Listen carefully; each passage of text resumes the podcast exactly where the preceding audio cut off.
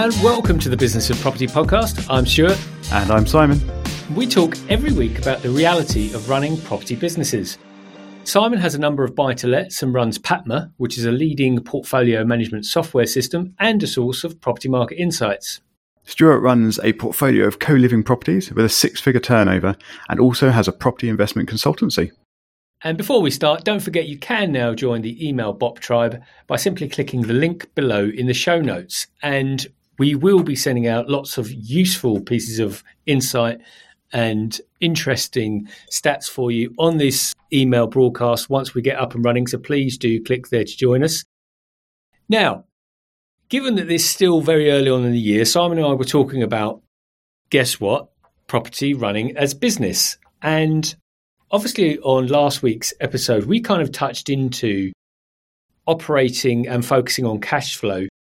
The first question I've got for you, those that are listening, is if I said to you, what is your forecast profit margin for the year ahead going to be, either in numbers or percentage? Could you answer that? Now, I imagine, if I did allow you some time to think about it, that for most of you, the answer would be no. Now, I can tell you my forecast profit margin for the 12 months ahead is forecasting to be 12 and a bit percent, 12.2 to be precise. And I know that because we are really focused on managing our revenue and cost base. And Simon and I thought it would be really good just to dig a little bit more into that because we are called the business of property after all, and we really want to help you get to that stage.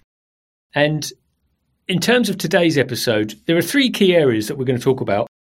One is understanding rental market rates. The second was your letting agency rates and or other rates. And then using that to forecast cash flow. Now, Simon, the first point we've talked about there are the rental market rates. And before we get into that, I'm just going to talk about so the the, the forecast margin that I work with is based on the net revenues I receive from letting agents, i.e., that is rental revenue less the agency fees, and then less any and all other costs in the business.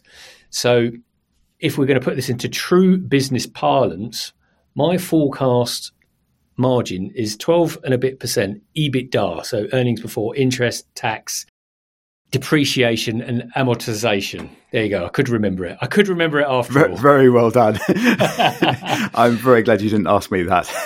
didn't even have any notes today. Um, so that's what that is. And what, what we're talking about today is, is helping you get to that stage as well. So, Simon, rental market rates, where would you start with this? Well, I think the, the I think the, the key point that we wanted to try and get at is that you should be aware of what the market rent is for your property or is for your properties, and to be aware of whether you need to be looking at increasing your rent or, or maybe decreasing it. But I, I suspect that's not the case at the moment. But really being being aware of whether you're missing out on potential income if your your rents are too low and we're not suggesting that everyone should go and, and look up the market rent for, for their properties and, and instantly go and increase rents on, on the tenants to, to that level. But really, that you should be aware of it and think about how different the market is to what you're currently charging if you've got longer term tenants who've been there for a while, and whether you might need to start thinking about adjusting that to, to help improve your, your cash flow going forwards. But also, if you've got rooms or properties coming empty, then it's always worth going back and having a look at what the current market rent is. And there are lots of different ways you can you can do this. I'm going to suggest one which uses Patma, of course. And even within Patma, there are actually a couple of ways you can do this. So if you're looking at properties on, on Rightmove that you might want to, to buy, you can dig in from there using either the, the Patma browser extension or Patma's prospector tool, and you can look up comparable past listings. So it will give you listings that were put onto the, the portals for rental properties in the last few months in the surrounding area of similar property types and sizes. and that'll give you sort of actual real comparables you can look at. And it, it will also give you a summary of this and, and give you an actual estimated rent from that. And I'm not quite sure it's going to be live in time for this episode going going out, but it will be soon after. If not, there's actually going to be an extra facility within Patma where you can actually just type in a postcode and it will give you uh, a direct rental estimate for property types within that that postcode.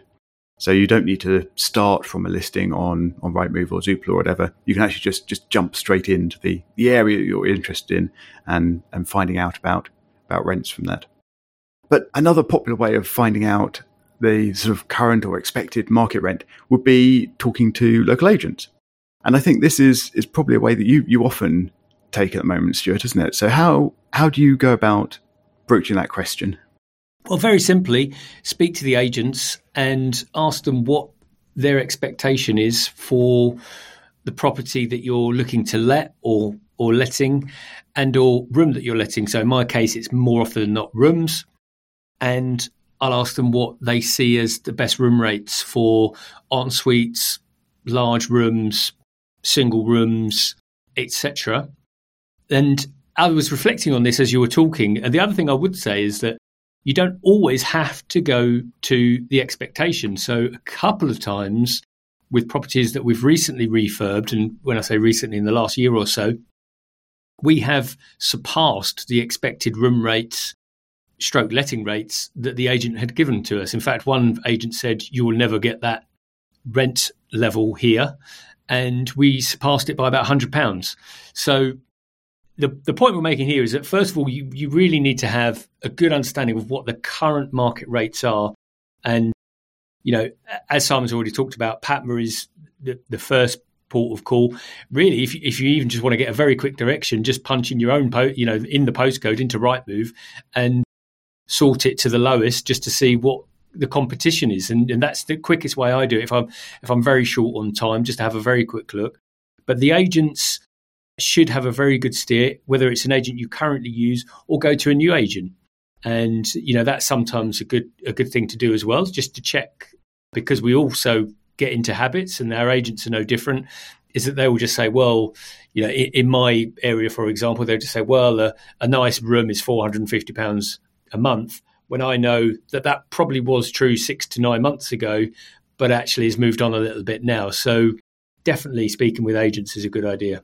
I, I did wonder about that and was going to going to ask whether if you're just asking the agent that you currently use or that you've used previously, whether they have a, a tendency to just sort of roll it forwards and say, oh, well, it was renting for, for X amount last time. So if we just rent it for X amount again, everyone will be happy. It'll be an easy rent. Let's just get on with it. Or whether they, with your experience, you find they actually tend to push for updated rents or not. Yeah. Uh, and, that's why I think it's always good to speak to one or two if you can. And I noticed recently on on um, on our buy to let property actually that we haven't really looked at it because we were selling the property and we then had it as serviced accommodation. It then went back to rental, and we kind of went to a previous agent that kind of just said, "Well, yeah, we'll just put it out for the same amount." But when I looked at Rightmove and other portals, the the going rate was a, was around 15 to 20% more than we'd previously rented it. And my sort of rule of thumb is if it's greater than 10%, then we definitely need to address that. That's not to say, so for example, if we were renting at a 1,000 and the market was renting at 1,200, which was about what it was, doesn't mean I'm going straight to 1,200, but I would look at and, and did look at putting it up to 1,100 and and it rented again quite quickly. So my rule of thumb is if we're outside of the 10%, then we definitely need to revise our rental rates. Of course, the next question is, well, what do we do if there's people already in there? Well, of course, you ne- you then need to refer to your existing contracts. Obviously, if they've just gone in, you shouldn't even be doing this exercise. but if it's yes, too late, just going to wait a while now.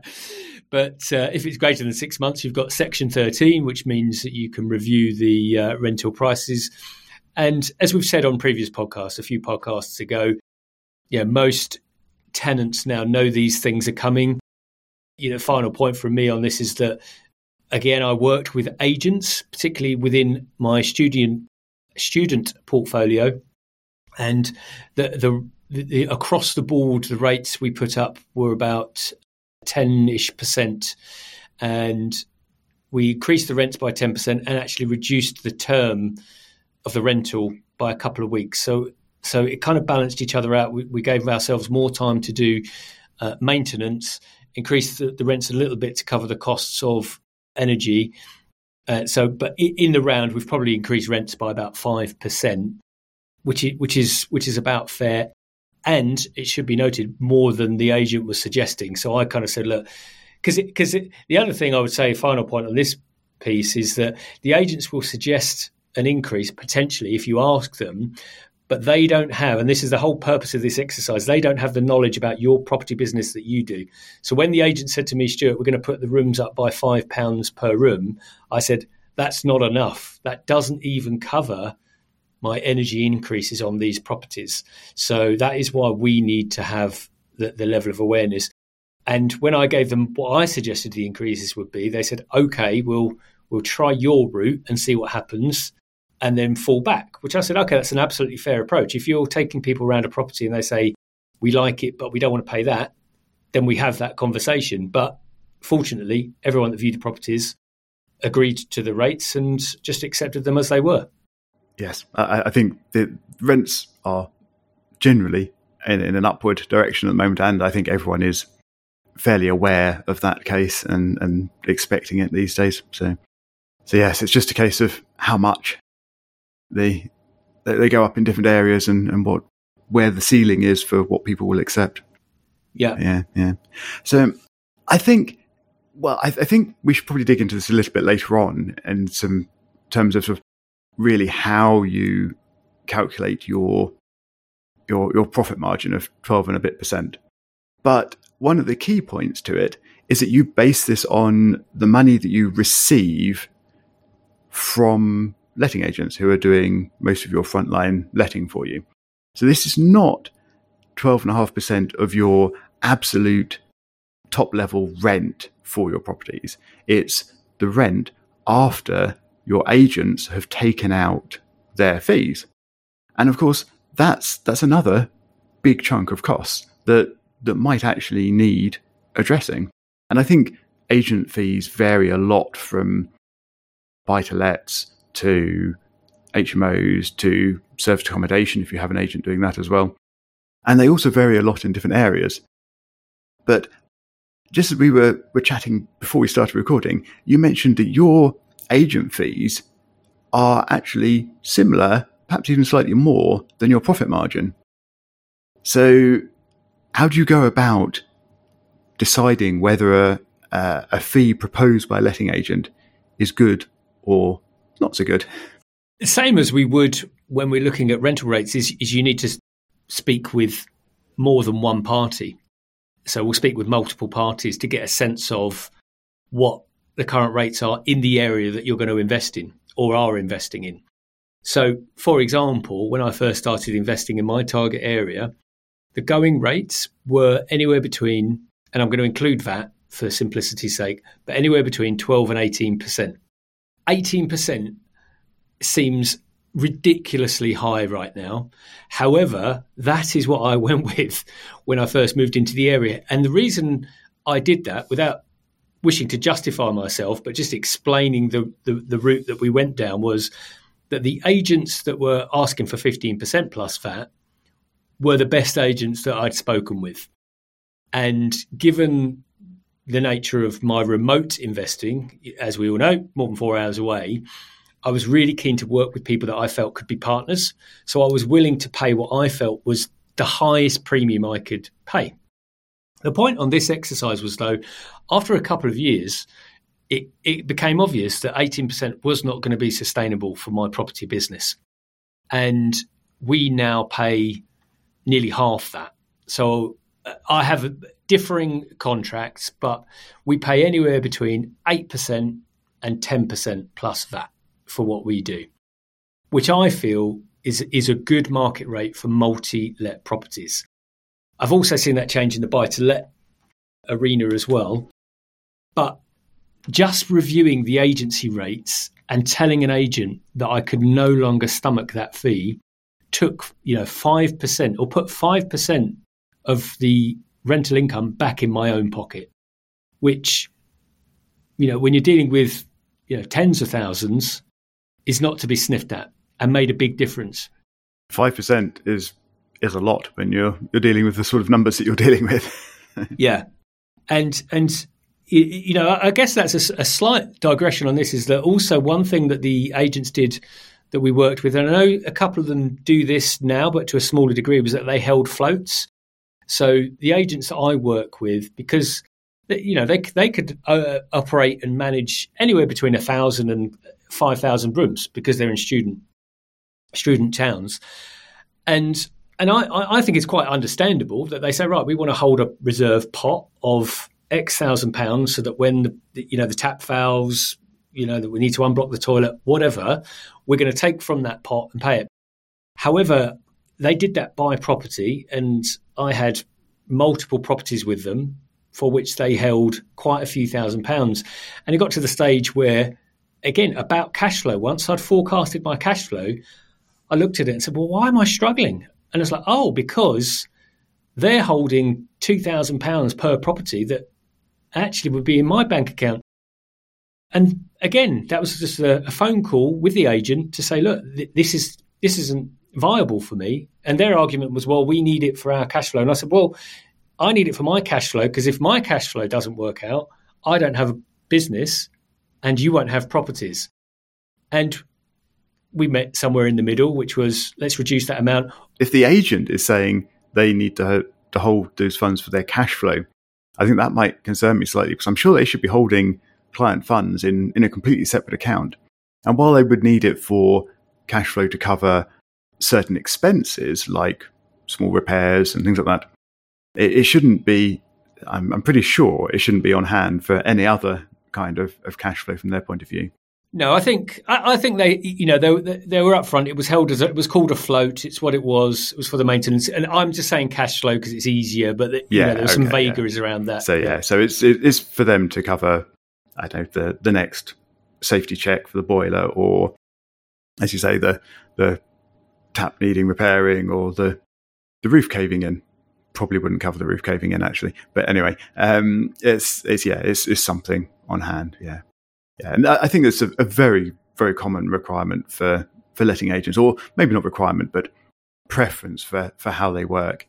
And and indeed, it's it's been a a repeated request from from letting agents for for a feature within Patma's property manager, and it was something I actually actually built at the, the tail end of 2022, and uh, and is now starting to be be used a bit more.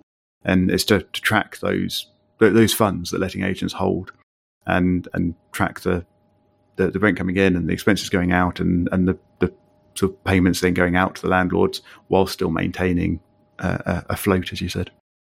Yeah. Very, very common practice, I think. So I think you know they're the two big key things because we covered off mortgages, energy costs, and tax and, and EPC in, in the last episode. So we're not going to go into detail on those, but making sure you've got the right market rate and if not addressing that, making sure that you're reviewing on an annual basis, and certainly this is the right time of year to do that, to review your agency rates and anything that they might be charging you for or holding monies for that actually doesn't work in your favour, they're conversations to be had because we are in a an environment that is is highly competitive. And if we're running a property business, we need to take emotion out of it. And and I say that as someone that loves building relationships.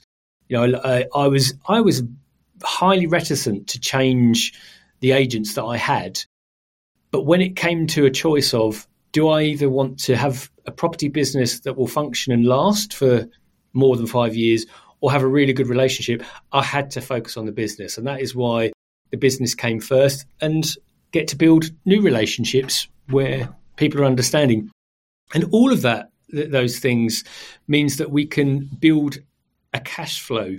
So, a cash flow document where we can forecast our revenue for at least the next 12 months. As, as Simon knows, and as, as some people have listened to, I'm quite sad and I, I'm actually doing this for the next three years. So I can forecast out what uh, currently what my bank balance looks like in April 2025.